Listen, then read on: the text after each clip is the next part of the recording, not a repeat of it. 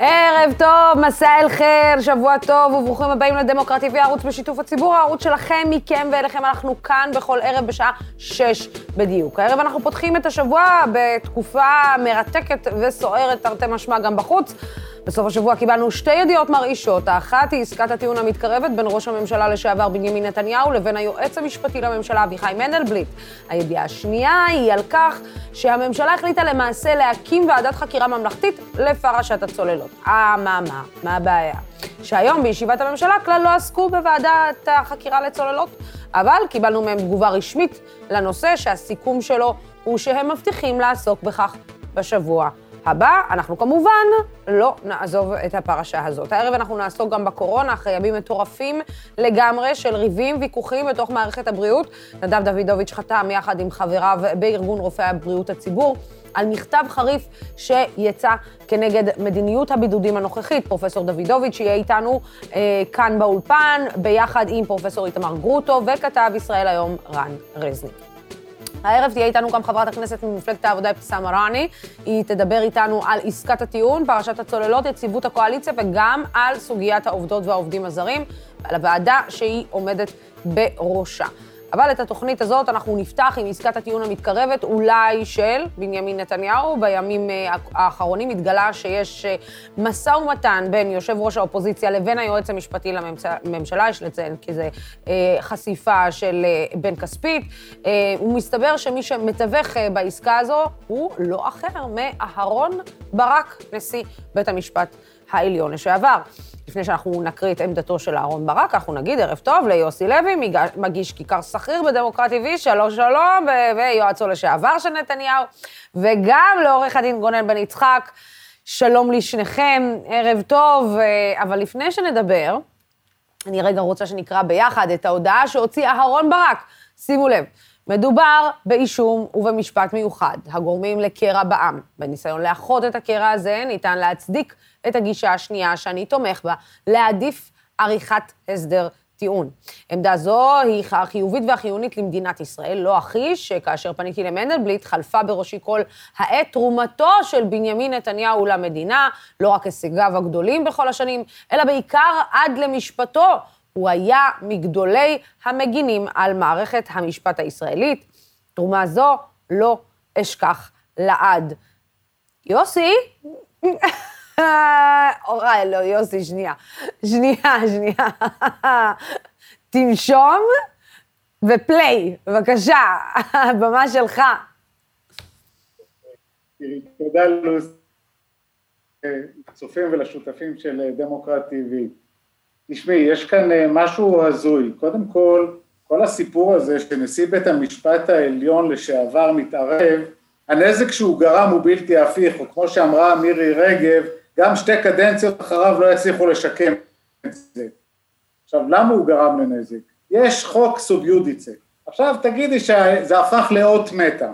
יש הבדל אם מדבר על זה לוסי אריש, גונן בן יצחק לוי, או נשיא בית המשפט שהוא האורקל, הוא האורים והתומים, הוא האדם שכל מערכת המשפטית עיניו, עיניה אליו בהערצה. כשהוא אומר מה שהוא אומר, יש פה הפרה של הסוביודיצה, הוא משפיע על הליך משפטי שתלוי ועומד בבית המשפט המחוזי בירושלים, וזו שערורייה אחת, שהיא פשוט, תכף נגיע לתגובה שלו, זה, זה נזק בלתי הפיך. הנזק השני הבלתי הפיך, יש חבורה של ביביסטים ששטופי מוח, ששוטפים להם את המוח שנים, ומה הם אומרים? יש, מה, יש פה קונספירציה, יש פה נשיא בית המשפט העליון לשחוטים, והוא זה ששם תובע ורוקם את תפירת התיקים ואת מי לזכות ואת מי להרשיע. בא אהרון ברק ומחזק את התיאוריה המטופשת הזו, הוא בא ומוכיח, יש משהו במה שאתם אומרים. עכשיו אני אתן לך את ההשערות שלי. ההשערות שלי שלא סתם הגיעו לאהרון ברק. מי שביקש את האישור של אהרון ברק לפני זה היה כנראה מנדלבליט אמר שבויים את תפקיד אין לי מנדט מוסרי וציבורי אלא אם כן יבוא מי שהיה האורים והתומים, האורקל הגדול של מערכת המשפט בישראל, וייתן לי גיבוי, אז אני אוכל לשקול את זה. וזה מה שעומד מאחורי כל הסיפור יוסי, הזה. יוסי, שנייה, יוסי, יוסי, אנחנו פשוט שומעים אותך ממש מקוטע, אנחנו רוצים לנסות לשקם את הקו, ואנחנו חוזרים אה, אה, לדברים אה, שלך, בדיוק מהנקודה הזאת. אה, גונן, אתה איתנו. אני באמת, גונן, מנסה להבין אה, מה... הרי, טוב, נעשה סדר.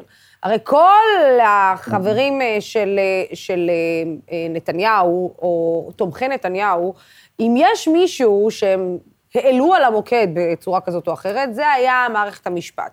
אם יש מישהו שעוד יותר העלו אותו על המוקד, זה הגישה של אהרון ברק. זה בעצם מה שאהרון ברק הפך את מערכת המשפט. אז מה פתאום אהרון ברק הוא הראשון להתייצב על מנת לסייע לנתניהו להגיע לעסקת טיעון, איך נגיד, הוגנת ככל האפשר? טוב, אה, אני, אגיד לך, יש פה, יש פה בכלל אה, בעיה, אני רוצה ללכת טיפה אחורה, עוד לפני שאנחנו קוצים לשאלת אהרן ברק, ולדבר בכלל על אנשי הפרקליטות ועל העובדה שכל לפני שאהרן ברק... אה, אנחנו... לפני שאהרן ברק מצטרף לעניין הזה,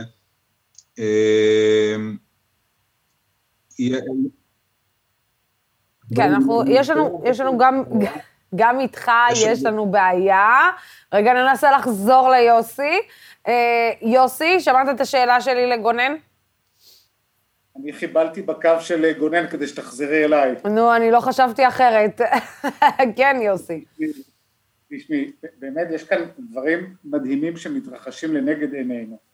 יועץ משפטי שבמשך חמש שנים משתף פעולה ומתואם עם נתניהו במאה אחוז, בשבועיים האחרונים לכהונתו הוא בא ומספר לפרשנים המשפטיים, א', אני משחק על כל המגרש, כלומר הוא מביא אנלוגיות מהכדורגל, מה זה משחק על כל המגרש? אני יכול לקבל החלטות בעניינו של נתניהו ומראש לא פסלתי את עצמי, כי אמרתי שאם הייתי פוסל אז הייתי מועל בתפקידי. דבר שני, אני משחק 90 דקות. מה זה משחק 90 דקות? אני רשאי, יש לי את המנדט, דרך אגב משפטית הוא צודק, הוא יכול באמת להגיע לעסקה עם נתניהו גם יום לפני שהוא פורש, אבל ציבורית ומוסרית, הוא אומר אני משחק עד הדקה ה-90, לא אדוני. חמש שנים גררת רגליים, אני לא רוצה להגיד שיבשת הליכים, אבל גם את זה אני אומר, ופתאום בשבועיים האחרונים הוא חייב להגיע לעסקת טיעון וללכלך את השולחן, כלומר זה לא לנקות את השולחן, זה ללכלך את השולחן. הוא פוגע באמון הציבור במערכת המשפט, אחרי הנזק של אהרון ברק הוא מוסיף חטא על פשע, בדרך הזו אי אפשר לשקם את האמון, הרי מה אומר אהרון ברק כל השנים? לא חרב לנו ולא ארנק, אלא אמון הציבור במערכת המשפט ובשופטיו. איך יאמין הציבור במערכת המשפט ובשופטיו כשהוא רואה שמאכערים מגיעים לנשיא בית המשפט העליון בדימוס הביתה, דופקים על דלת ביתו ואומרים לו חשוב שתאמר את הדברים בקולך. עכשיו לפחות היה לו מספיק אה, אה, שכל ואומץ אחר כך לתקן את עצמו, להגיד אה בעצם היה שומר של מערכת המשפט, אבל זה היה עד לפני חמש שנים, מלפני חמש שנים הוא כבר לא כל כך שומר על מערכת המשפט. הרי זה דברים הזויים, לוסי, מה שאנחנו רואים לנגד עינינו, זה מתאים לרפובליקות בננות, אני גם לא רוצה להעליב רפובליקות בננות, אפילו לא רפובליקות אבוקדו, זה, זה, זה פשוט הזוי מה שמתרחש לנגד עינינו, ואני רוצה להמשיך את, את הקו הזה. את רואה כאן את האנשים שבוחשים, והיום אני נתתי את הציוד שלי אתמול, כשלא ידעתי מה תהיה היום הפסיקה של בג"ץ. מה פוסק היום בג"ץ בעניינו של דרעי בנושא הקלון? הוא אומר שזה יהיה רלוונטי, תבואו, עכשיו תעזבו אותי, מה אתם רוצים ממני? זה, זה סוגיה תיאורטית, כשהסוגיה הזו תהיה מעשית ותהיה על השולחן, תחזרו אני... עוד חצי שנה, עוד שנה, עוד שנה וחצי. כלומר, הקלון של נתניהו זה קלון בלוף, אין דבר כזה, לוסי. וזה הפרשנים, כאן, כאן, כאן הביקורת שלי על הפרשנים והעיתונאים, ושוב, קרדיט גדול לבן כספית על הסקופ המטורף שהוא הביא, אבל מה, למה הפרשנים וה, והכתבים לענייני משפט מספרים לנו סיפורים? לא יכול להיות קלון לוסי, איך יכול להיות קלון? אם יום אחרי שהוא חותם, שעה אחרי שהוא חותם, הוא מגיש את מכתב ההתפטרות שלו לכנסת, איך יהיה קלון? כן, כי הוא כבר לא יהיה חבר כנסת, אז אין קלון. אה, אבל אה, רגע, שנייה, יוסי, אני כן רוצה... קלון לצר... זה רק לאיש ציבור. יפה. אז אה, רגע, שנייה, אני רוצה, גונן, מה זה עבודה בעיניים? אה, ואחרי שאני שואלת אם זה עבודה בעיניים, אני שואלת את עצמי, האם זו לא זכותו של בנימין נתניהו לבוא ולהגיד, אתם יודעים מה, אני לא רוצה לגרור את עצמי עכשיו שנים קדימה. אני, הציעו לי עסקת טיעון, אני רוצה ללכת לעסקת טיעון הזאת. ואתה יודע, בסוף, האם אהרן ברק בא ואומר, חברים, זה אחד המשפטים שבאמת קוראים את העם, אנחנו רואים את העם מפולג, חצוי חצי-חצי, כדי שלא נגיע למצב שבו אנחנו מגיעים למלחמת אחים בגלל איש אחד. בואו נסגור את הבסטה, נסגור איתו בעסקת טיעון, ושכל אחד ילך לדרכו. תראה, אני חושב שזו קודם כל חגיגה לדמוקרטיה, אבל uh, פה מדובר על uh, חגיגת סיום. מה שהם עושים זה, אני חושב, אחד השברים הגדולים ביותר באמון של הציבור במערכת המשפט. אני חושב שהדברים שיוסי אמרו uh, מספיק נוקבים, אני בכל זאת רוצה להוסיף עוד כמה היבטים. התחלתי לדבר על הבגידה הגדולה של מנדלבליט באנשים שעובדים אצלו. אה, ליאת בן ארי, שהיא התובעת הראשית במשפטו של נתניהו, עוברת במשך השנים האחרונות מסכת של רדיפה אישית וגם רדיפה של המשפחה שלה, כולל טענות הזויות, כאשר היא ישבה על מות, אה, שיבה על מות אחותה, כביכול בכלל לא הייתה שיבה ולא הייתה לה אחות, וניסיונות לטעון שהבן שלה תקף שוטרים, אירוע שלא היה ולא נברא, כאשר הם עושים צד אדם ומנסים אה, לברר את הפרטים שלו, וכשאני אומר הם, אני מדבר על פעילים ביביסטים שמופעלים הישר, אז הופעלו מבלפור, היום מופעלים מהמקום שאנחנו קוראים לו הנקודה הכחולה, שאני חושב שרוב הצופות והצופים יודעים על מה אני מדבר, כן. ובעצם הנאשם שולח אנשים להטריד את התובעת הראשית במשפטו, היא מסתובבת במשך שנים עם הבטחה, כמו בסיציליה, ולאיש הזה נותנים אה, לעשות עסקת טיעון, הרי אין שום עבריין במדינת ישראל בסיטואציה הזו לא שנשיא בית המשפט העליון לשעבר אהרן ברק היה מתגייס עבורו, ובטח ובטח הפרקליטות לא הייתה נותנת אה, עסקת אה, הסדר טיעון. עכשיו, את שואלת האם עובדים עלינו בעיניים? התשובה היא כן, כי אני מסתכל על התיק הזה ואני עוקב אחריו, וגם הייתי מעורב בכל מיני אה, היבטים שלו, אה, אני אומר כמי שטבע לחקור דברים כאלה ואחרים.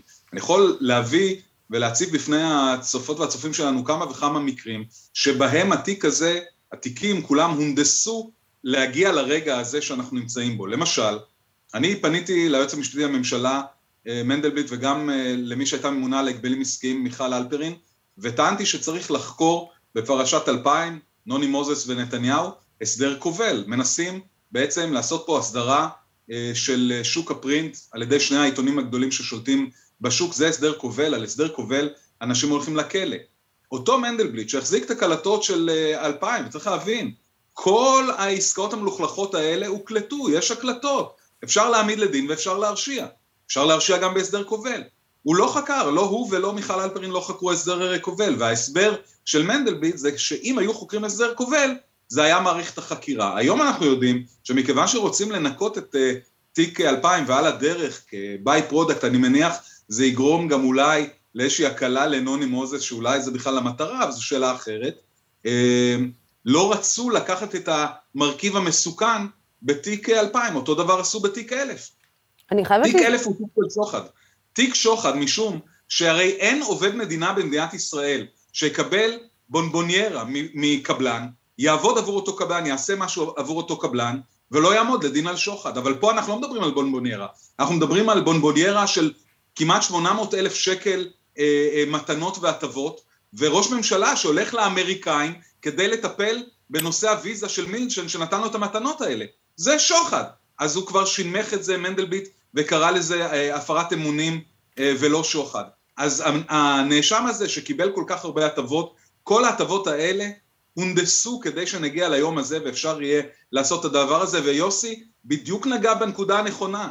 הוא לא צריך אף אחד כדי לצאת מעניין הקלון. הוא יתפטר, הוא לא יהיה איש ציבור, לא ידונו בעניין הקלון, ויש לי אה, ספוילר לכל הצופות והצופים שלא רוצה ספוילרים, יכול עכשיו רגע לסובב את המבט שלו, הוא יחזור, הוא יחזור, משום שזה רק עניין של זמן, הכל מהונדס לתוך הדבר הזה. אה, פחות משבע שנים אתם חושבים שהוא יחזור? לוסי, את לא רצינית, נכון?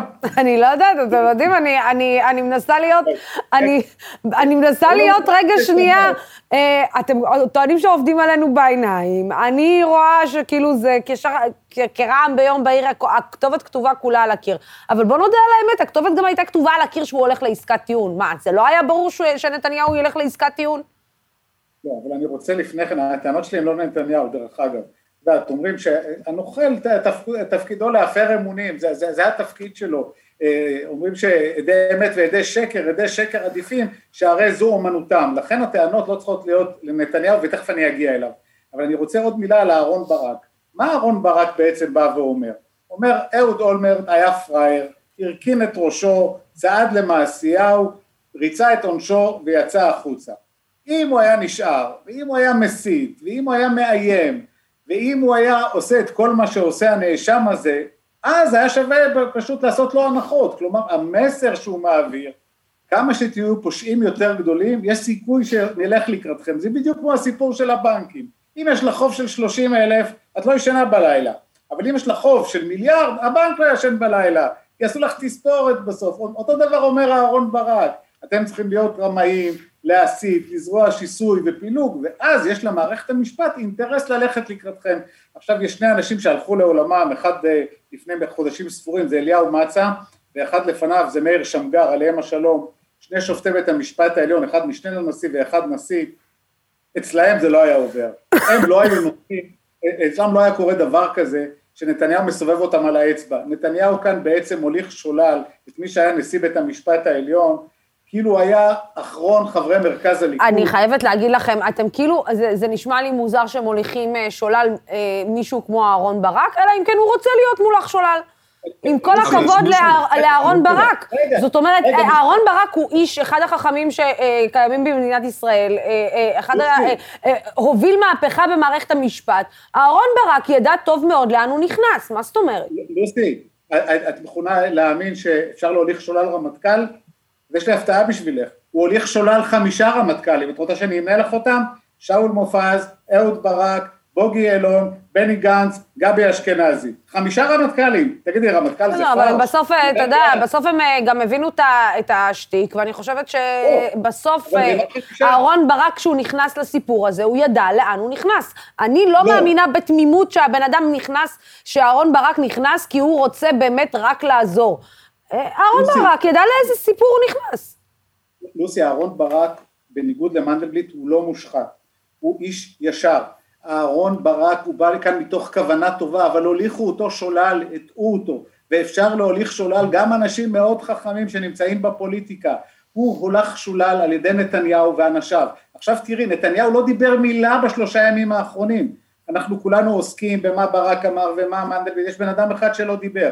הוא תמיד משאיר מידלמן, אנשי אמצע שהם אלה שיחטפו את הריקושטים שהוא יוכל להגיד אני אף פעם לא אמרתי. אה. דרך אגב אם את שואלת אותי לשורה התחתונה נתניהו ברגע האחרון לא יחתום על עסקת טיעון. נתניהו ברגע האחרון לא יחתום על עסקת טיעון? זה מה שאתה אומר? לא יחתום על עסקת טיעון. עכשיו תגידי מה הוא הרוויח?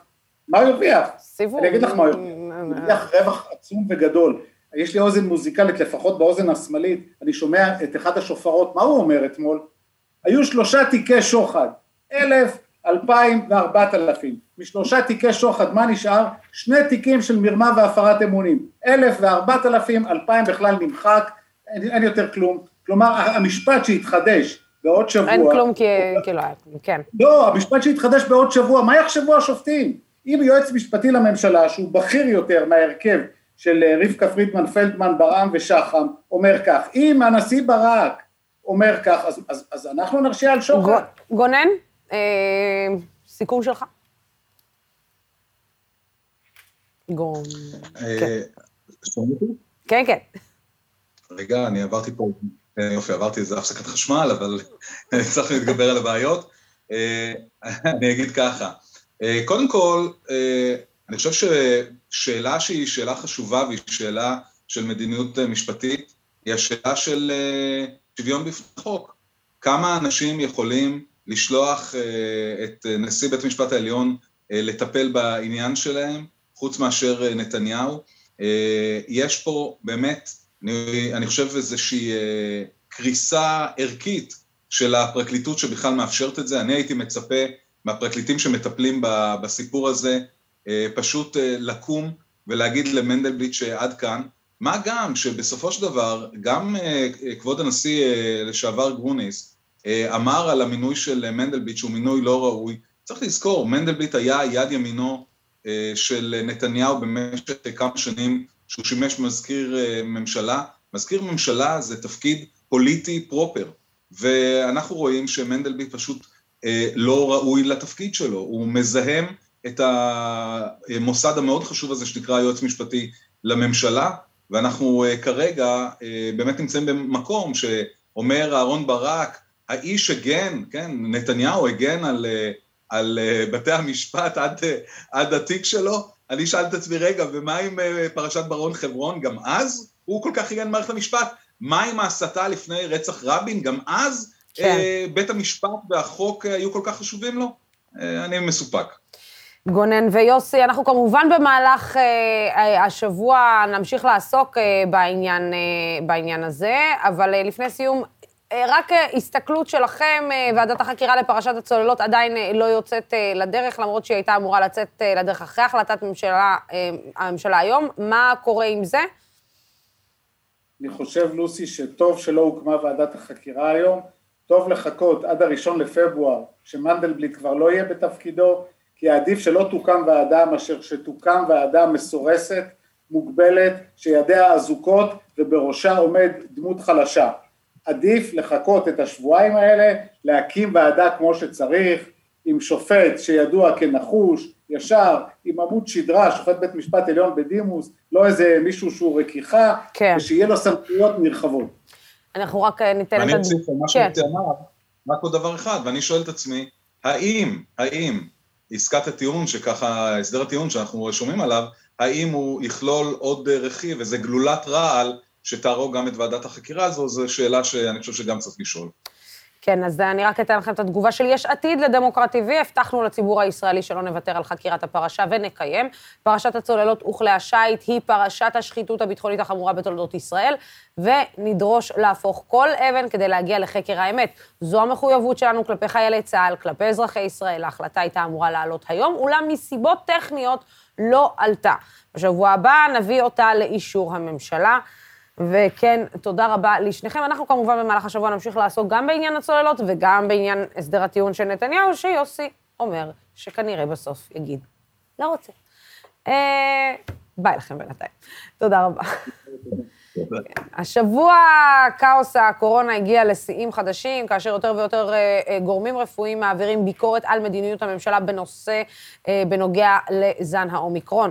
פרופסור נדב דוידוביץ', שנמצא איתנו כאן כבר באולפן, היה אחד מהחותמים על מכתב רופאי בריאות הציבור, ובו נכתב, בין היתר, יש להתייחס לקורונה בדומה לגישה אפידמיולוגית למחלות מדבקות אחרות, יש להפסיק ולבדוק אה, ולבודד מגעים שנחשפו כמדיניות גורפת. אני רוצה להגיד ערב טוב לפרופסור דוידוביץ', שלום, שלום. אהלן, נוסי. איזה כיף שאתה אצלנו באולפן, ולצדך רן רזניק, ישראל היום.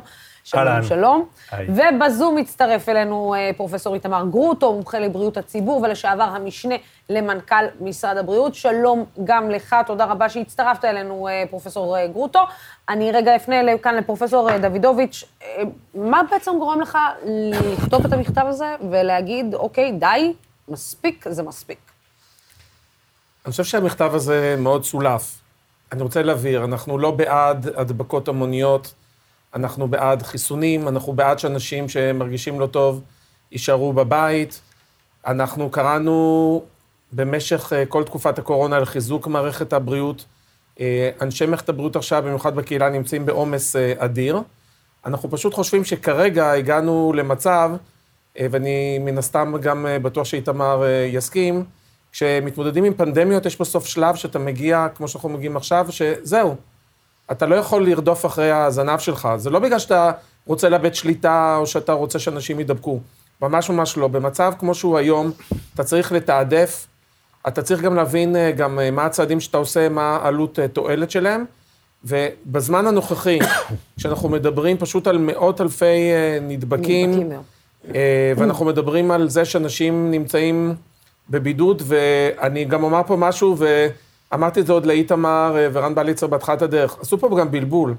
יש בידוד של אנשים שהם חולים, אנשים שהם נחשפים, זה לא נקרא בידוד, זה נקרא הסגר. זה isolation ו-quarantine.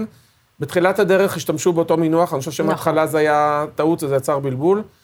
וצריך אה, לדעת ולהבין שברגע שקצב הדבקה כל כך גבוה, וגם תקופת דגירה היא כל כך אה, נמוכה, אתה משתמש בגישות שהן אחרות, זה לא בגלל שאתה רוצה להגיע לאובדן שליטה, אתה פשוט רואה בסוף איך אתה יכול להשתלט על המצב. כמובן שאם יש אנשים שהם חיוביים, אז הם צריכים להישאר בבית.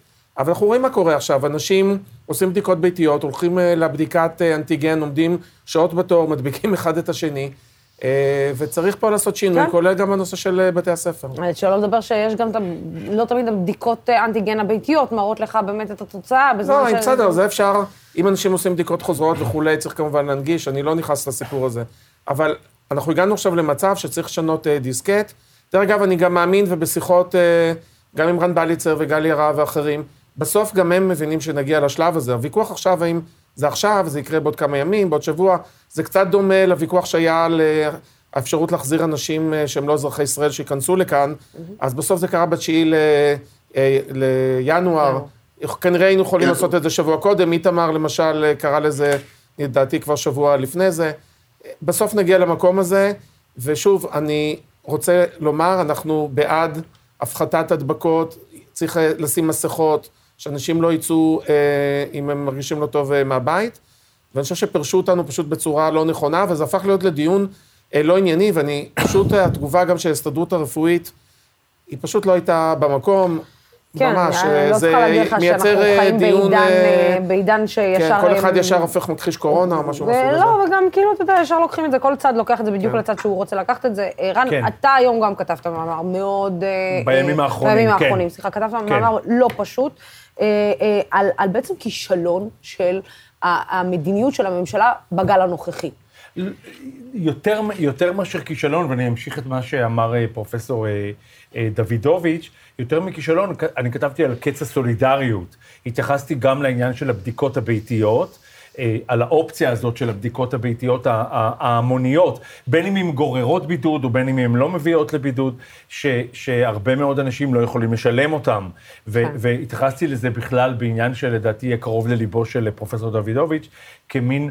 בלי לקרוא לזה בשמו, הפרטה של, של, של השירות הציבורי, אני חושב, אני לא היסטוריון של מערכת הבריאות הצ... ה... בישראל, אבל אני לא חושב שאי פעם בתולדות מדינת ישראל, כולל מאז חוק ביטוח הבריאות ממלכתי, הייתה מחלה או מגפה שאמרו לחלק גדול מהציבור, תיבדקו למחלה הזו, אבל תשלמו על זה בעצמכם, על הבדיקות. האלה. כן. לא חושב שהיה, שהיה דבר כזה אי פעם, וההפרטה הזאת, ההפרטה הזאת היא, היא, היא, גם, היא גם יותר עמוקה.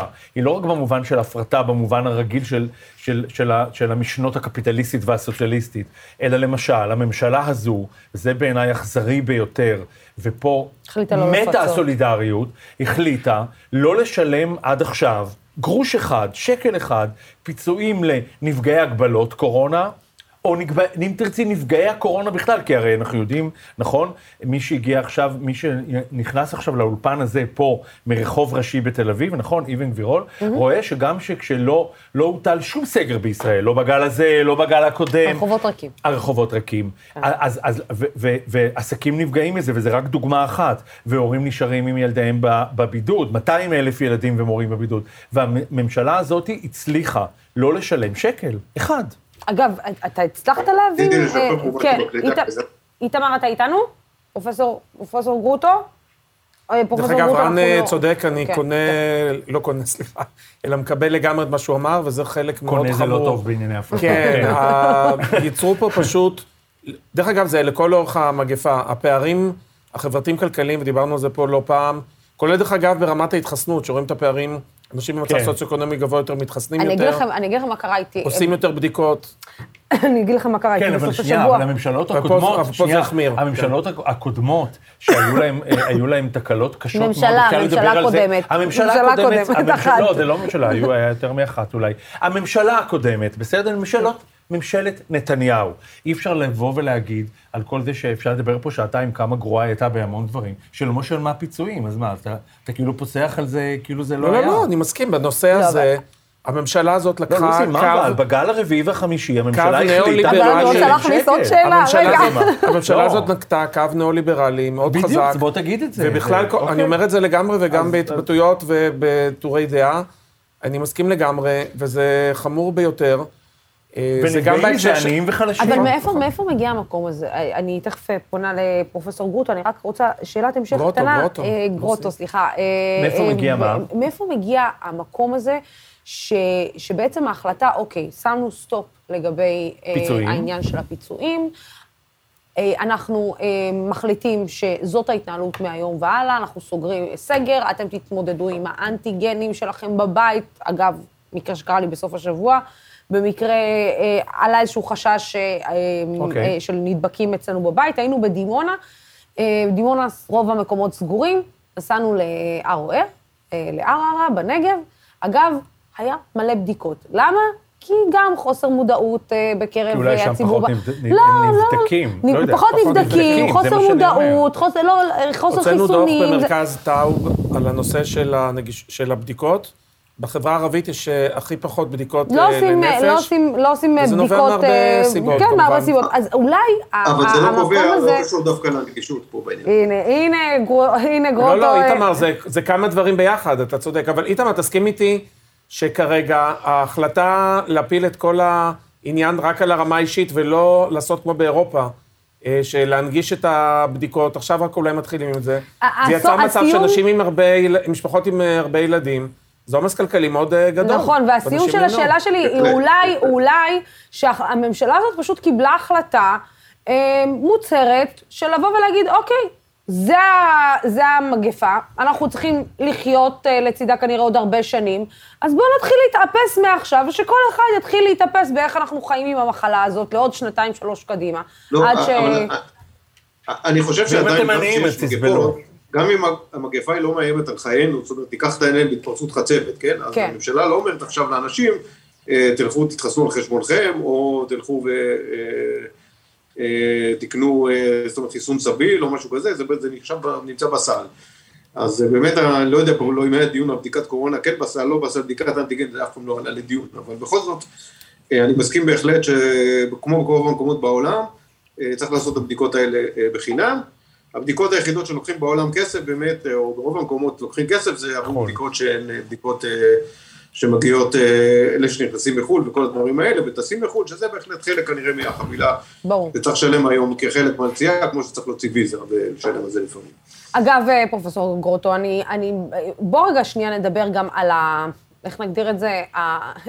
הוויכוחים הלא נעימים האלה שמתרחשים בתוך מערכת הבריאות. אם עד הנקודה הזאת, בוא נגיד דברים, או עד ההתנהלות של הממשלה הזאת, אה, הדברים היו נשארים בדלתיים סגורות כאלו ואחרות עד שמישהו היה מדליף. עד אתמול, אה, אנחנו פתאום רואים פיצוצים וויכוחים, ופרופסור אה, עידית אה, מטות אה, מאיכילוב, אני רק אקריא את ההודעה, אנחנו רואים ומבינים שהאומיקרון מדבק מאוד, אך בעל יכולת לנזק מזערית, אין לנו מונשמים באיכילוב עם אומיקרון, אפילו לא אחד. מה כן יש? חולים עם שפעת שמונשמים. הפרסום של מספר החולים הקשים עם קורונה שמופיע, שמופיע כל יום בתקשורת הוא מטעה. ההגדרה שהוחמרה של חולה קשה, קשה, כפי שדיברנו בעבר, יוצרת מצג שווא של תחלואה קשה ללא כדין, ובפועל יוצרת רק חרדה. במשרד הבריאות, אגב, הגיבו, לפרופסור מטות, אני פשוט ממשיכה את זה, תאוות הפרסום גוברת על האחריות, בעוד מערכת הבריאות משקיעה מאמץ אדיר דרך לשמירה אגב, על הם בריאות הורידו הציבור. את זה מהפייסבוק. זה מדהים. והצלת החיים מתעוררים גורמים קולניים, להרבות רופאים שמייצרים שיח חסר אחריות, שמטרתו כי הבינו לכרסם באמון הציבור. התנהלותה של פרופסור מטות והשפה שבה בחרה להביע את הביקורת שלה, מעלים חשש שתאוות פרסום גוברת לעיתים על אחריות. מה קורה פה? זה אני רוצה נראה אליך כאילו, גם. אני, אני, זה, זה, זה כאוס מטורף, ולא רק שמטורף, זה לא נעים לראות את זה. לא, זה כאילו כ- כ- כאזרחית במדינה, אני אומרת, רגע, למי אני אאמין? לפרופסור אה, עידית מטות, או שאני מאמינה למשרד הבריאות, שכנראה עושה עליי כל מיני קימבונים. אה, קודם כל, אני חושב שבסך הכל משרד הבריאות, אה, אני חושב שיש רמת אמון גבוהה עדיין, לפחות במה שהוא ממליץ ואומר, למרות הדברים שנאמרים, אני חושב שנכון שתהיה גם ביקורת, אה, וביקורת אה, בונה, לדעתי הדרך שנאמרה, היא בעיקר היא זו שהרגיזה את משרד הבריאות, כי חלק מהדברים שהיא אומרת, גם אפילו בריאיון שהתראיינתי לפני כמה ימים, דיברו עם רופא בבית חולים והוא אמר דברים דומים. אז, אה, אבל הדרך של זה נאמר היא קצת באמת, אה, אני חושב שהיא לא, לא במקום ולא, אה, ולכן משרד הבריאות גם מגיב ככה.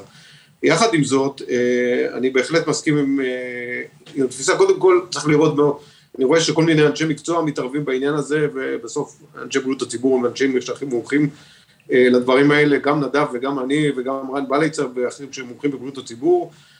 התנסינו ולצערנו התגלחנו במרכאות על הרבה מאוד מגפות קודמות, אה, ובכל זאת הניסיון הזה הוא ניסיון מצטבר וחשוב, ולכן אה, צריך להסתכל על זה ככה.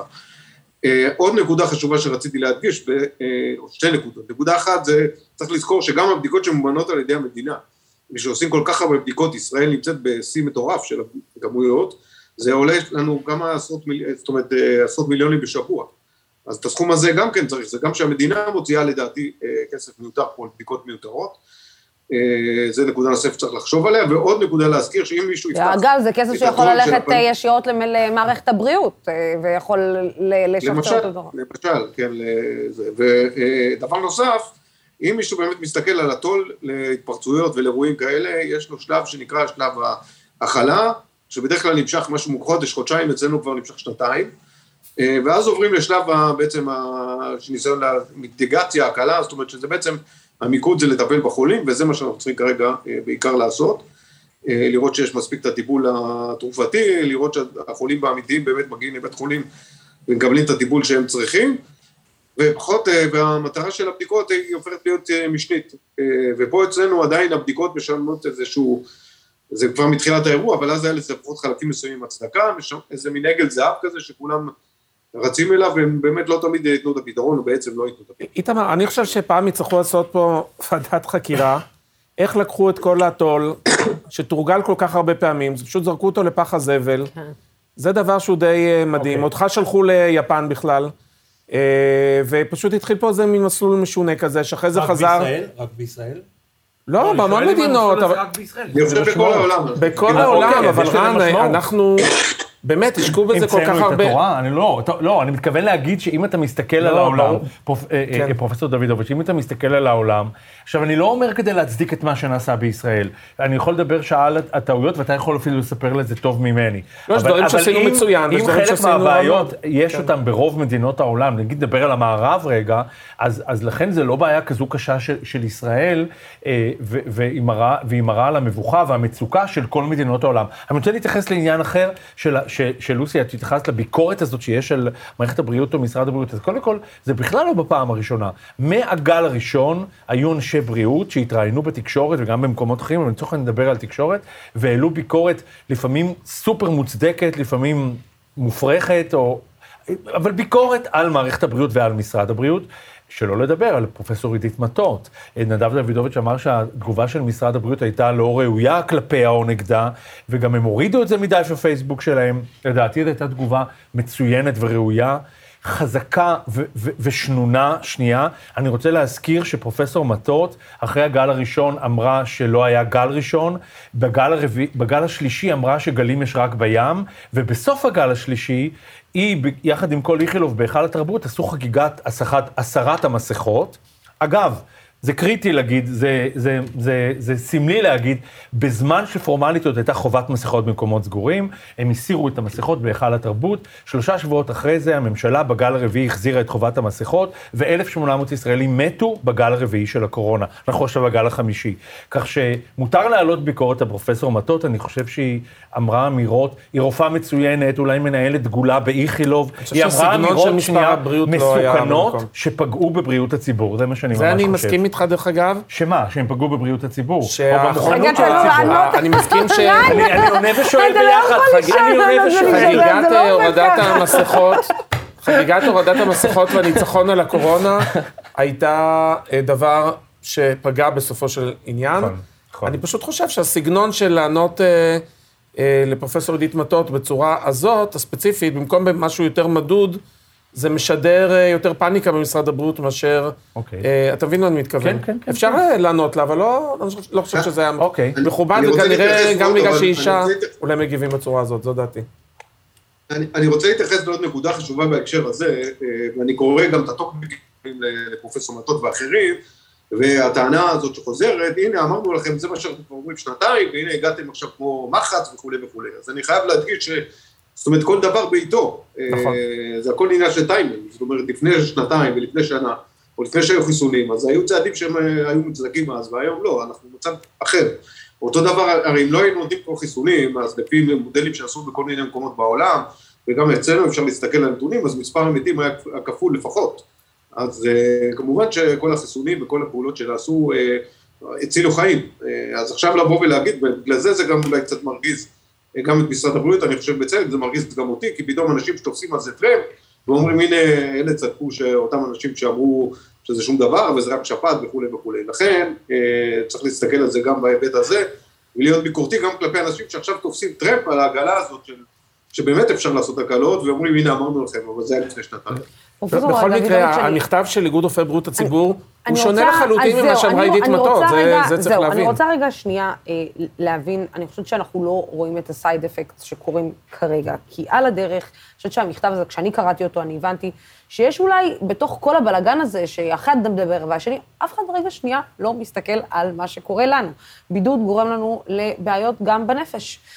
בידוד גורם לילדים שלנו בעיות אה, בנפש. חוסר ניהול נכון שם אותנו במקומות לא ברורים. אה, אנחנו נמצאים במקום היום שיש גם תרופה אה, אה, ניסיונית שנכנסה, יש גם חיסון, אנחנו מתחילים לחזור לסוג של שגרה.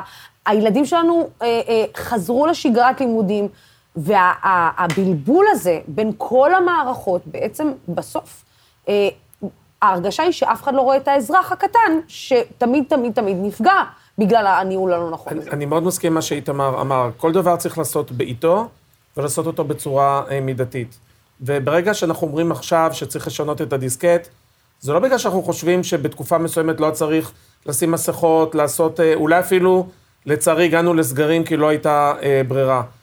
אה, כרגע, נכון לעכשיו, אנחנו חושבים שצריך לשנות את הדברים. אנחנו חושבים שהתועלת של חלק מהצעדים היא כבר עולה, היא, היא, היא כבר אה, פחות מאשר ה, הנזקים שבאים. ושוב, אנחנו יכולים ויש לנו הרבה מאוד צעדים כדי להפחית את התחלואה. אנחנו צריכים לעשות את זה. העומס על המערכת הוא אדיר. צריך להסתכל גם על הזווית החברתית-כלכלית וההיבטים הנפשיים. ויש באמת אה, דברים שצריכים לדון בהם במועצת הבריאות. הבאנו לדיון למשל את הנושא של לונג קוביד. הנושא הזה, למשל, לא מספיק מדובר, מדובר. לא נכנס בצורה ברורה לסל הבריאות, ואיתו אנחנו נצטרך להתמודד עכשיו אה, הרבה מאוד אה, זמן. אה, ואני חייב לומר שתגובות לפעמים של משרד הבריאות שהן יותר מדי קיצוניות, במקום שיענו בצורה אה, מדודה, אני חושב שזה מייצר לוסי. כלפי הציבור ההפך, כי הם אומרים, רגע, למה הם מגיבים ככה? אז אה, לדעתי חבל. אני לא בעד מה שעידית מטות אמרה, אני רוצה להסביר את זה עוד פעם, כן. אבל אני לא חושב שהגיבו אליה בצורה... הראויה, וה, והמח... אולי בניהול הזה, אני רק אוסיף כן. למה ששאלתי, אני אוסיף לך עוד, שאלה. האם אנחנו גם בתקשורת לא יותר מדי גם יוצרים את הפאניקה המטורפת הזאת, שמכניסים אנשים ל- לבלבלה, והנה הגל חמישי, והנה אנחנו נכנסים, אוקיי. והנה זה, וה- והמספר המאומתים, והחולים קשה. אוקיי. אנחנו לא אוקיי, באמת נותנים את השירות שאנחנו צריכים לתת לציבור, אז- ורגע אז- שנייה, טוב. להבין איפה אנחנו עומדים. אז לא, אני חושב שאנחנו לא אה, אה, עושים אה, שירות לא טוב, אם, אם הבנתי את השאלה, לוסי, אני חושב שאנחנו עושים שירות טוב. אולי הוא היה, היה, היה יכול וצריך ועודו להיות יותר טוב. אני מדבר עכשיו כקולקטיב, אנחנו התקשורת, אנחנו לא יחידה אחת, אבל, כן, לצ... אבל. לצורך העניין. אה, אה, אבל אני רוצה ברשותך, אם תרשי לי לשאול שאלה את פרופסור גרוטו, כי, פס- כי יש פה משהו נורא חזק שעלה מהרעיון שלך איתו. אני יכול להרשות לעצמי? פרופסור גרוטו, אתה... ביחד אני אשאל אותו את השאלה הזאת. בבקשה. אתה אמרת, אה, בוודאי. אה, אה, פרופסור גרוטו, אה, אה, על פי משרד הבריאות מתו עד היום 8,304 ישראלים מקורונה. אה, אז כן. אפשר להגיד, ואני אומר את זה עכשיו כשאלה שמבחינתי היא... היא, היא בהקשר משמח וחשוב, ש, ש, שהחיסונים הצילו 8,000 ישראלים אולי יותר, כי אמרת שאותה כמות היו יכולים למות חלילה אם לא היו חיסונים. אפשר להגיד שהחיסונים אה, הצילו 8,300 אה, ישראלים, או סביב 8,000? אז, אז תראה, א', אה, חזק, לא, לוסי, כל זה מעניין. אה? להגיד שאלפים ניצלו מהחיסון. אני נותנת לך את הבמה. תודה, תודה. וזו שאלה משותפת שלי ושל לוסי. אני אגיד לך, ברשותך. נקבתי במספר אצבע, כי עשו בבדיקה באירופה ודיברו על 50 אחוז, אבל דרך אוקיי, אגב, בגלל יש מדינות שזה. הרבה יותר, במדינות שחיסנו יותר, למשל בריטניה זה 70 אחוז וכולי, אז צריך פה הטעיה לכיוון אחד. הטעיה לכיוון השני, הוא צריך לזכור, צריך לספור, לספור את זה מהרגע שחיסונים היו, היו זמינים, כל- הם לא היו יכולים למנוע כמובן תחלואה בכל- בשנה הראשונה. נכון. אז את אלה צריך להוריד מהחשבון, אבל חשבון כזה הוא, אפשר לעשות אותו די פשוט, ואני מניח שאם אני אקח מצד אחד את הפקטור של ה-70 אחוז של ישראל, שהיא חיסון ברמה גבוהה, מצד שני את, ה, אה, את העובדה שצריך להוריד מזה את החולים שנפטרו אה, בגלים הראשון והשני בעצם, שעוד לא היה לנו שום אה, חיסון, אז אנחנו נגיע בערך לאותם מספרים, כמובן, אני יכול לחשב את זה בקלות, אוקיי. זה לא... מצוין, לא אופטימי. סיפור, מסופר, אבל אפשר להגיע למספרים דומים, אני מניח שבכל מקרה מדובר באלפים, ודרך אגב, גם אם מסתכלים היום על הנתונים, ורואים כן. את שיעור החולים הקשה בבתי החולים, שהוא פי תשעה בערך בקרב אנשים לא מחוסנים, לעומת נכון. המחוסנים באופן מלא, אז ברור שגם פה יש חיסכון גדול. איתמר, לא אבל זה לא רק מניעת תמותה. גל האומיקרון היה גל מאוד קשה בשבילנו. איתמר, זה לא רק מניעת תמותה, זה גם הנושא של איכות חיים, כי יש אנשים שאולי לא היו מתים, אבל היו נשארים אני ברור, נזקים. אני רק מסתכל, זה כן, המדד כן, הכי... דרך אגב, זה אה, מה שהופך את זה לעוד יותר הנתונים משמעותי. אחד הנתונים המעודדים ביותר בגל הזה, העובדה שהתמותה מאוד נמוכה לא רק אצלנו, גם בכל המדינות שכבר נמצאים בשלב יותר מתקדם, אה, אז גם אותם חולים קשים, כנראה שהסיכוי שלהם בלמות הוא באמת אה, אה, נמוך יותר מאשר היה בעבר. זאת אומרת, הסיכוי שלהם לשרוד יותר גבוה בזכות ה... כן, לשרוד-. להסתכל על הדברים בהחלט, בצורה נכון. הזאת. גם החולים אה, הקשים, גם החולים הקשים. כן, אה, פרופסור אה, גרוטו, פרופסור נדב דוידוביץ', אני מקווה, אני אה, הבהרנו אותה- את המכתב היום אה, אה, כמו שצריך, אנחנו כן צריכים לדבר על תופעת הלונג קוביד, אנחנו נשמח לדבר עליה, כי אני חושבת ש... ואני גם אומר שמחר בהסתדרות הרפואית, אני מקווה שנעשן את מקטרת השלום, כי אנחנו נפגשים אה. איגודים שונים כדי... אתה יודע, ככה נפגשים עם איגודים לא שונים, בטוח, עם לא אגואים. אה, עם הרבה מאוד אגואים. חכה שנייה, צריך לגשר על... ואני אני- רק אזרוק שאלה. ו- לא, אתה לא יכול, אנחנו צריכים לסיים, שאני לא יש לי יודע חברת איך כנסת בחוץ. מסתדר לונג קוביד, החשש מלונג קוביד המוצדק, ו- אה, ואני מלווה אנשים עם לונג קוביד, עם- עם אה, עם ההמלצה להפסיק אה, בידודים, אבל אני משאיר את זה כרגע כשאלה רטורית. ההמלצה להפסיק בידוד, כי אתה יודע, בסוף, לא, אנחנו לא יכולים גם להיות... בסדר, נראה לי, אנחנו לא יכולים להיות בבידודים, בבידודים כל החיים, בסדר, נראה לי. מותר לי לחשוב אתה- אחרת מכם. התשובה היא כן. פשוט שזה... משלושתכם. הבידודים פשוט לא יעילים למנוע את זה, רן. פשוט אפשר להידבק בכל מקום, גם מאנשים צריך שאתה לא יודע שהם- פשוט שאנשים יתחסנו, אפשר להתחסן מגיל חמש היום. זה בסדר, אנחנו דרמטי. יודעים שאפשר להתחסן. כן, וגם לא הספקת להיכנס לבידוד, יצאת מבידוד, הילד נכנס, ושוב, ההבדל הילד בין יצא, בידוד הילד... של חולה לבין בידוד של נחשף, הוא לא אותו דבר. אני, חושב שארגון בריאות הציבור שכח לפעמים את תפקידו, ו... ו... ו... ו... והיו מקרים נדב, שהם... נדב, אה, נדב אה, פה להגיב, אתה לא יכול- אתה לא יכול עכשיו להגיד לו דבר כזה, תזות שממש ו- אה, ולא היו לתת עלולות לנדב לפגוע להגיב. בבריאות הציבור, בעיקר סביב פרופסור אה, חגי אה, לוין, אה, אה, אבל לא יכלתי להתאפק לא להגיד את זה. אה, נדב, אתה צריך להגיב, כי נאמר טוב, פה משהו על... אני... זה לא אליך, תראו, גם אני. וגם איתמר חברים באיגוד רופאי בריאות הציבור, גם שם. לא כל הדעות הן שוות. אני חושב שהמטרה שלנו היא בסוף לקדם את בריאות הציבור, ואני רק אומר דבר אחרון, ששוכחים לפעמים גם שאיגוד בריאות הציבור לא עוסק רק בקורונה, בנושאים של אה, עישון, בנושאים של אה, תזונה בריאה, אה, של מגנזיום עכשיו תוספת, אנחנו עוסקים ונמצאים בכנסת במאות דיונים בשנה האחרונה, ואני גאה להיות באיגוד הזה. אני מקווה שאיתמר גם, ואנחנו בסופו של דבר, אה, באמת, אה, כאיגוד יחסית אה, קטן, כי אין בו הרבה חברים, דרך אגב, חברים בו גם לא רופאים, אני חושב שיש לנו תפקיד חשוב, ולא תמיד כל הדעות שוות.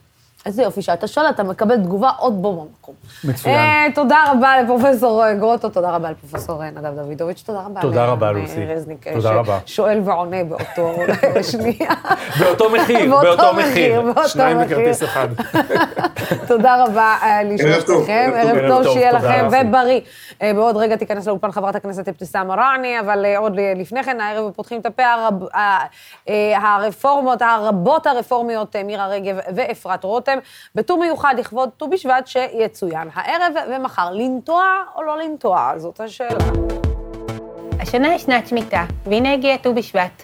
על פי הרבי אברהם יהושע אשל, היהדות היא דת של זמן, מקדשת עיתים וזמנים. עכשיו שבת, עכשיו חג, והנה שנת המס מתחילה, ראש השנה לאילנות. תחילת הפרשת חלק מהיבול לטובת הכוהנים. אך מה קורה כשמועדים ולמעשה ערכים מתנגשים? אז מתנסח סדר העדיפויות היהודי. למשל, המקרה המפורסם של פיקוח נפש דוחה שבת.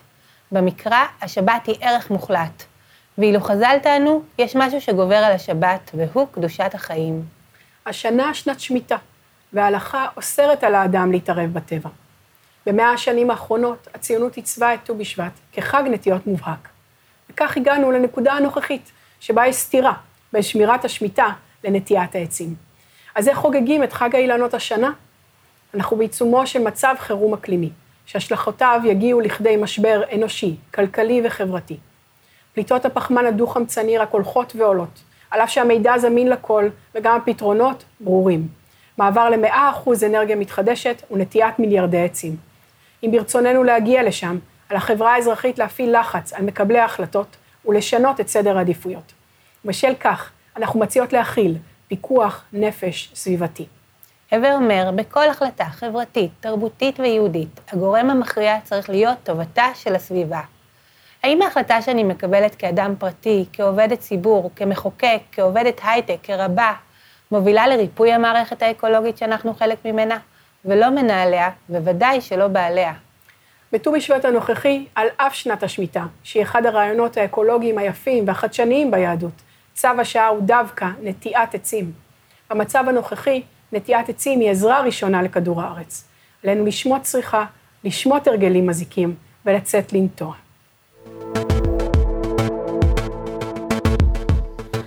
כן, עכשיו נמצאת איתנו באולפן אה, חברת אה, קואליציה, שאפשר להגיד עליה, איך נגיד, יופ, כל הזמן הייתה שנויה במחלוקת, לא רק בחברת, בתור חברת קואליציה. עם אה, הקמת הממשלה היא סומנה על ידי לא מעט אנשים, בעיקר בימין, אבל לא רק, כגורם שעלול לפרק את הממשלה, אבל נראה שבינתיים זה לא המצב, יש גורמים אחרים.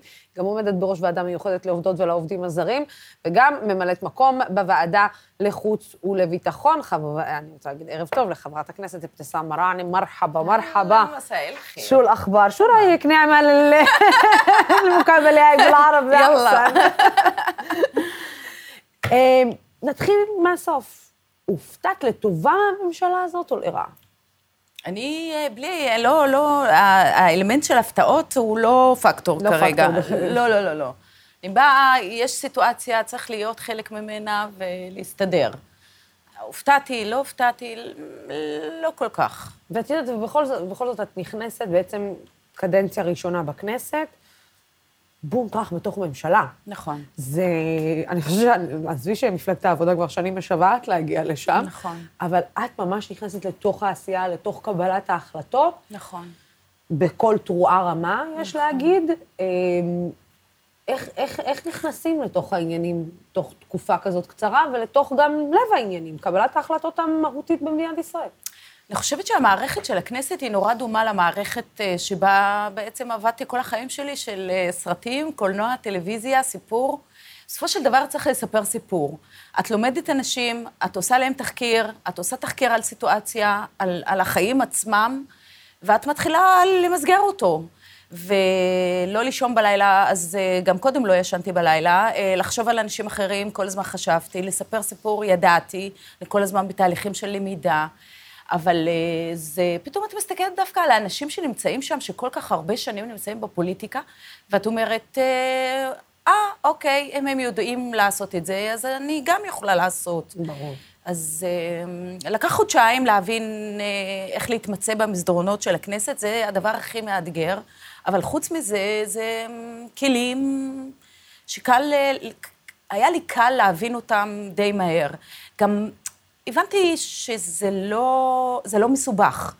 כאילו, בגדול זה לא מסובך. כנראה הייתי מאוד מוכנה להיות במקום הזה הרבה הרבה הרבה שנים. כמה אנשים הופתעו ממך? דווקא ממבקרייך, בוא נגדיר את זה הגדולים, כי הרי בסוף אתה מגיע... שונאיי, את. מתכוונת. כן, שונאייך, מבקרייך. את יודעת, אני לא עסוקה בהם, תודה לאל. אני יודעת שאני עושה את העבודה שלי פיקס, פיקס, פיקס. קמה בבוקר, עושה את העבודה שלי, ואני גם מתעסקת בנושאים שהם מאוד מאוד קרובים אליי, אם זה עניינים של נשים, אם זה עניינים של מוחלשים. אני בעיקר מתעסקת באנשים שלעולם לא יצביעו לי, כי אין להם, אה, כן. אין להם אה, זכות הצבעה, אם. זה עובדות, עובדים זרים, אה, אנשים להט"ב. פלסטינים, הרשות הפ- הפלסטינית שנרדפים בארץ. בעיקר קול של אנשים, זכויות אדם, שבדרך כלל הם הכנסת והפוליטיקה לא מעניינת אותם, מעניין אותם לקום בבוקר ולהיות מוגנים ולשמור על הזכויות שלהם. אגב, לקחת נושא כזה, כמו להט"בים בחברה הערבית, זה וואו. זה לא צריכה להגיד לך שעל זה כמעט קמה ונפלה הממשלה, זאת אומרת, על הנושא הלהט"בי יחד עם כן. מנסור עבאס, ובעצם איך, איך זה... זה להרים, לקחת דגל ולהגיד, שלום, אני באה לפה, לשים לכם בפרצוף, גם שלך, מנסור, גם של כל מי שרוצה. זה נושא מפוצץ בחברה הערבית. כמה שהתקדמנו, ושתינו יודעות, נכון. וכמה שיש התקדמות בחברה זה נושא שעדיין נמצא. צריך עמוק, להשתיק, עמוק, באדמה, ולהשתיק כן. אותו, ו, ובאדמה. זאת אומרת, יש הרבה דברים שאפשר להעביר אותם. ראי ערך, אני ואת, אה, וחיינו וההחלטות שלנו. אבל נכון. כזה, מאוד קשה לקבל.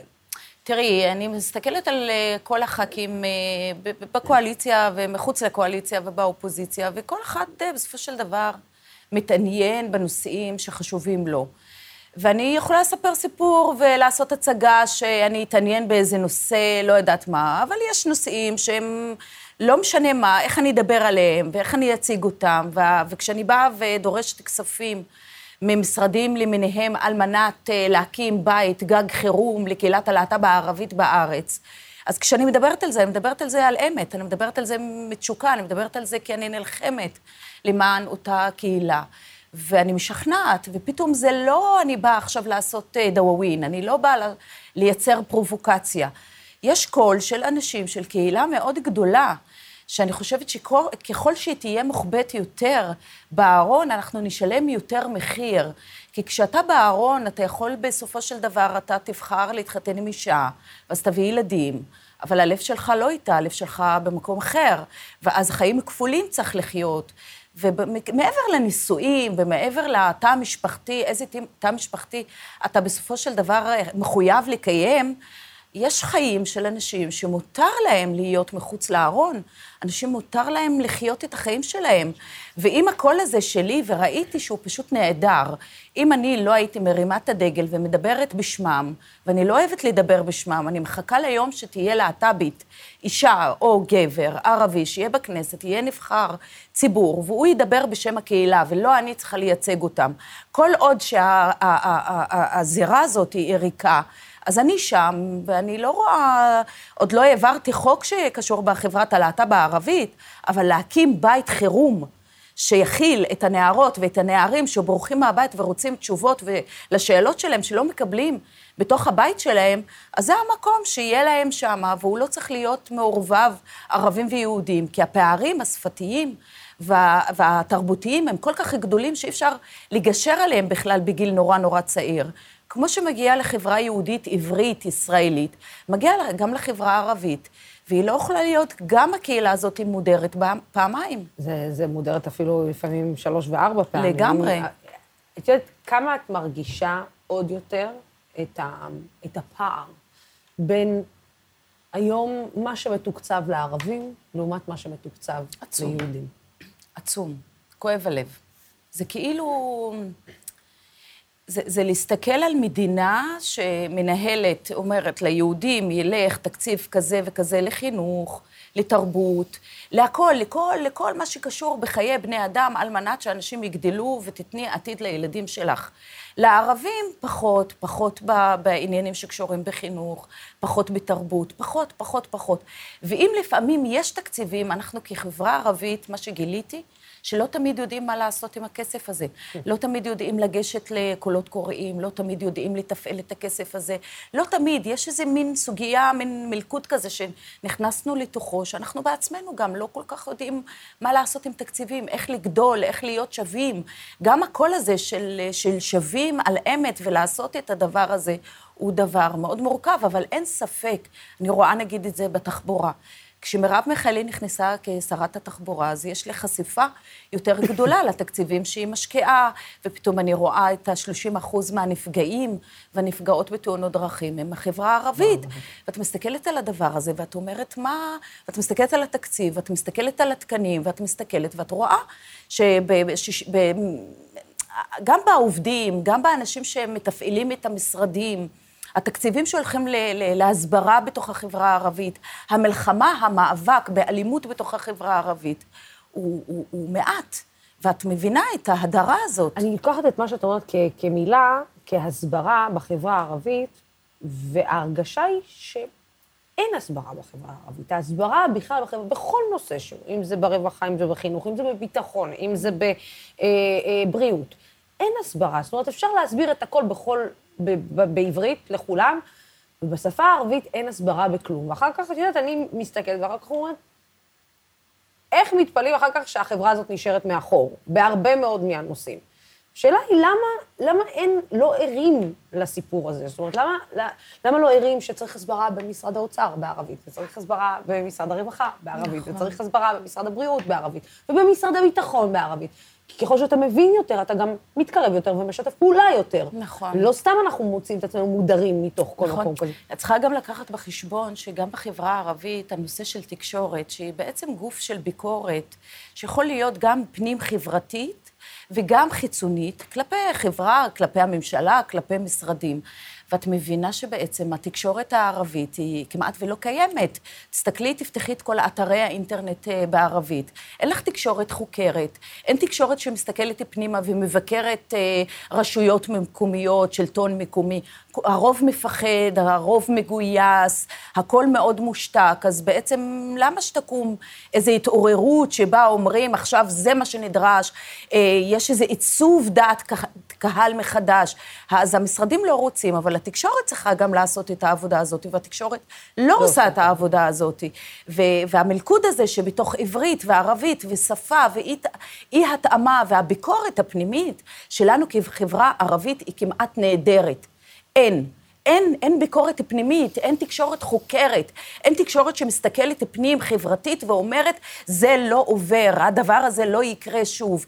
ואנחנו עדיין מתבוססים בתוך עצמנו, בתוך איזה שושו, בתוך איזו בושה פנימית, אנחנו לא נדבר על הכל, ואנחנו לא נגיד ליהודים שיראו מה קורה אצלנו, ולא נכבס את הכביסה המלוכלכת החוצה. אבל שילמנו מחיר על שלא מחפשות את הכביסה המלוכלכת החוצה. שילמנו מחיר מאוד כבד, ואני אומרת, די, מספיק, סיימנו עם, ה, עם המחיר הכבד. הילדות והילדים שלנו משלמות את המחיר, נפגעים בתאונות דרכים, פשיעה בחברה הערבית. כמות הנשים שנכנסת למקלט, לנשים מוכות, בעקבות אלימות, אנחנו אחוז מאוד גבוה מתוך, ה, מתוך האחוז של נשים בכלל ארצי. אנחנו נמצאות באחוזים כל הזמן בחב... כחברה ערבית, אנחנו באחוזים הכי גבוהים בכל עוול שנעשה. ואנחנו כחברה ערבית, יש לנו חלק בזה. הם גם לא יודעים להעביר ביקורת, בטח על אחת כמה וכמה, בטח לא מבינים גם את, היותך עומדת בראש הוועדה לעובדים ועובדות זרים, כי אומרים, מה עכשיו... מה לי ולהם? מניח, כן, מה לי ולהם? זאת אומרת, אה, ככה אני מניחה, כי כשאת אומרת עובדים זרים, זה בטח לא מדבר בכלל לחברה הערבית באיזושהי צורה. החברה הערבית אה, בעצם מסתכלת על העובדים הזרים, והאמת היא, גם החברה הישראלית לא כל כך מבינה מה הסיפור של העובדים הזרים. הם חושבים עובדים זרים, אז הם באים ואין להם קשר לחברה הישראלית. חצי מהעבודה שלי בוועדה הזאת של עובדים, עובדות ועובדים זרים, אני מתעסקת במטופלים סיעודיים שאין להם מטפלת או אין להם מטפל. אני מתעסקת כל היום בזכויות של אותם עובדים זרים. אני מתעסקת בפנסיה של, אה, של עובדים פלסטינים.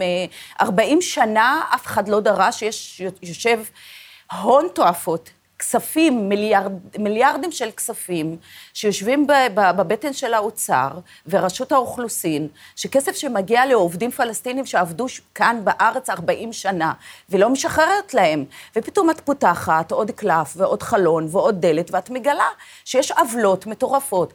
הוועדה של עובדות ועובדים זרים היא לא רק אלה שבאים מתאילנד. ואלה שמתעסקים בחקלאות, שאנחנו, הסטריאוטיפ הזה של התאילנדים האלה שעל הטרקטור, והם, אה, את לא רואה... כן, או אלה שמטפלים בסבא וסבתא שלנו. בדיוק, אבל זה הרבה יותר רחב, זה העובדים הפלסטינים שמגיעים, זה העובדים התאילנדים, זה הנשים שמטפלות ומוטרדות לפעמים כשהן עובדות בסיעוד. זה, זה...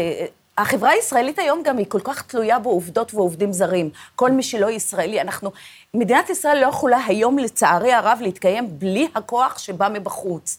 ואת כל הזמן צריכה לאזן בין הזכויות שלהם לבין... ואני מנסה לחשוב על העבודה שלך, והעבודה שלך היא מול שרת הפנים, אני מניחה, שהיא לא באה בגישה, איך נגיד, אה, ליברלית, אה, פתוחה, שוויונית, אה, היא יותר שמרנית בדעות שלה. את יודעת, היא לא מעניינת אותי ברמת העיסוק שלי היומיומי בוועדה. היא לא מעניינת אותי. יש כל כך הרבה דברים שאני דורשת ממשרדי הממשלה, אם זה משרד הכלכלה, אם זה משרד האוצר, אם זה משרד הרווחה, החינוך, הבריאות, יש לי מלא משרדים לעבוד איתם, לעבוד מולם ולקדם כל כך הרבה דברים שקשורים ברווחתם וזכויותיהם של מחוסרי מעמד, וגם של עובדים זרים, ושל מטופלות ומטופלים וחקלאים וחקלאיות, שהם גם בעצמם צריכים מענה, וכולם באים לוועדה, וכולם יש להם דרישות, וכולם בקשיים מאוד, מאוד גדולים, יש מחסור מאוד גדול בעובדים. הסוגיה הזאת היא לא רק מתנהלת בידיים של שרת הפנים, אם היא תכניס אה, מספר מסוים של עובדות ועובדים זרים או שלא. יש משרדים אחרים שאני מתנהלת מולם, וגם אני מולה, אגב, מתנהלת מצוין. שהיא ימנית, שמרנית, ויש לה את הדעות שלה על הכיף כיפאק. יש פה טובת הציבור, בואי נעבוד ביחד, והאמת היא שאנחנו בסדר, אנחנו יכולות לעבוד ביחד. אני גם בן אדם שקלטתי, וואלה, אלוהים ברך אותי... בהרבה ב- סבלנות. בהרבה סבלנות, וגם אני יכולה לעבוד עם כולם. כשזה ענייני ומקצועי, אני יכולה להתנהל. את חושבת שכל מה שהתנהל בסוף השבוע האחרון, בכלל, בכל מה שקשור לבדואים בנגב, זה היה ענייני ומקצועי, או שזה היה תקיעת אצבע בעין? בין אה, חברים שלך? איזה מהם? כן. כן, אני חושבת שהסיפור הזה, קודם כל, אצבע בעין בוודאות, כאילו, מה עכשיו תקיעות? הרי הבנתי שזה שנת שמיטה, מה אמרתם לא נוטעים, דווקא יש איזה ידיד שלי שאמר לי, את תמכרי לי עץ, אני, אני אשתול בשבילו, הוא ישלם לי משהו, הוא בלבל אותי עם הנטיעות. אה, שנת שמיטה, השתכנעתי שלא נוטעים בשנה הזאת, מה קרה פתאום נטיעות? מה קרה פתאום נוטעים בנגב? אז מצד אחד יש את הדבר הזה, אבל אני חושבת שהסיפור הזה היה יכול להיסגר בצורה הרבה יותר אה, אה, אה, דיפלומטית, ובשיחות אה, של מנהיגים, חבל שאין שם מנהיגות. אם היו שם מנהיגות לתווך את הסיפור הזה, אני חושבת שהוא היה נסגר. אבל יש שם אה, אה, אירוע מאוד גדול, אני חושבת שזה בין המשותפת לבין רע"מ. והאזרח הקטן, שנמצא בדרום הוא בין לבין, ויש מלחמה של, של אגו ושל מצביעים, ובסופו של דבר, לצערי הרב, המסגור של הכותרת היא שתושבי הדרום הם באירועים אה, לאומניים. מה, איך הגענו לשם? למה הידרדרנו למצב כזה? אתה בתור מנהיג, אם זה מנסור עבאס ואם זה המשותפת, לא חשבתם על האירוע הזה?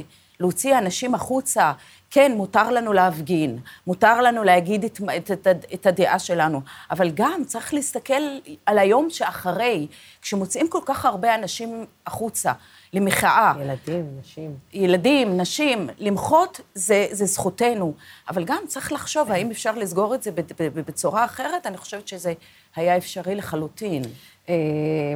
אפרופו, אם אנחנו נסגור את זה בצורה אחרת, אם תראי איך את אה, זה, זה שתקשורת אה, וקולנוע במהותך, איך את יודעת אה, להעביר מנושא לנושא, לסגור דברים כמו שצריך, נתניהו, עסקת, בדרך לעסקת mm. טיעון. ישנו באמת חשש עכשיו במסדרונות הממשלה שזהו, אלה הימים האחרונים. שלנו? כן, אם נתניהו סוגר על עסקת טיעון. אני חושבת שזה, זאת, אני, לדעתי, יש פה ספין בשביל לערער את, ה, את, ה, את היציבות, או להמיס את הדבק שבין ה... בין, בממשלת, בממשלת השינוי בממשלה ש, שאני חלק ממנה. לדעתי זה הסיפור שם, כאילו מה קרה פתאום? אה, דרמה, שבוע שעבר הכנסת לא תפקידה במיוחד, אה, אה, עכשיו כולם סביב ביבי, עזבו את הקורונה, עזבו את כל המשברים שאנחנו בתוכם, ופתאום את כולם מתעסקות ומתעסקים בבנימין נתניהו. לדעתי יש פה איזה ספין בשביל לערער ולבדוק את השטח. עד כמה הקואליציה הזאת היא באמת חזקה ויכולה לעמוד. אני מאוד מקווה שאפשר לסתום את האוזניים ולהתעסק בעבודה. שבשבילה באנו, באנו לעבוד. והמס... אגב, את, את רואה אותו הולך, אה, כאילו, אה, את חושבת שזה הולך, זאת אומרת, אם זה הדיל, שהוא יצא מהעולם הפוליטי, מהחיים הפוליטיים, לשבע שנים, את מברכת על עסקה כזאת, או שהוא צריך לעמוד כדין, כמו אהוד אולמרט, שהלך לבית המשפט וקיבל עליו את גזר הדין? הוא לעמוד. ציבורית הוא חייב לעמוד במשפט ויישפט כמו כולם. זה חד משמעית. אבל את יודעת מה, יקירתי? ביבי הוא לא מעניין אותי. ביבי כבר בחוץ, הוא לא חלק מהחיים שלי, הוא לא חלק מהקואליציה, יש לנו כל כך הרבה עבודה. ביבי לא מעניין אותי. הוא הלך, ביי ביבי, נגמר הסיפור. שהסיפור שלו ייסגר בבית משפט וסיימנו וביי. בואו נחז, נחזור לאזרח ולאזרחית, לקורונה, למשבר שאנחנו נמצאות בו, לרווחה, לכלכלה, לבריאות, לפגיעות המיניות בבתי ספר, ההשלכות של הקורונה, שאנחנו עמוק בתוכה, למספר המתאבדים וניסיונות המתאבדים והמתאבדות של הבני הנוער, הדוח של העובדות הסוציאליות שהתפרסם שבוע שעבר, שהוא מזעזע.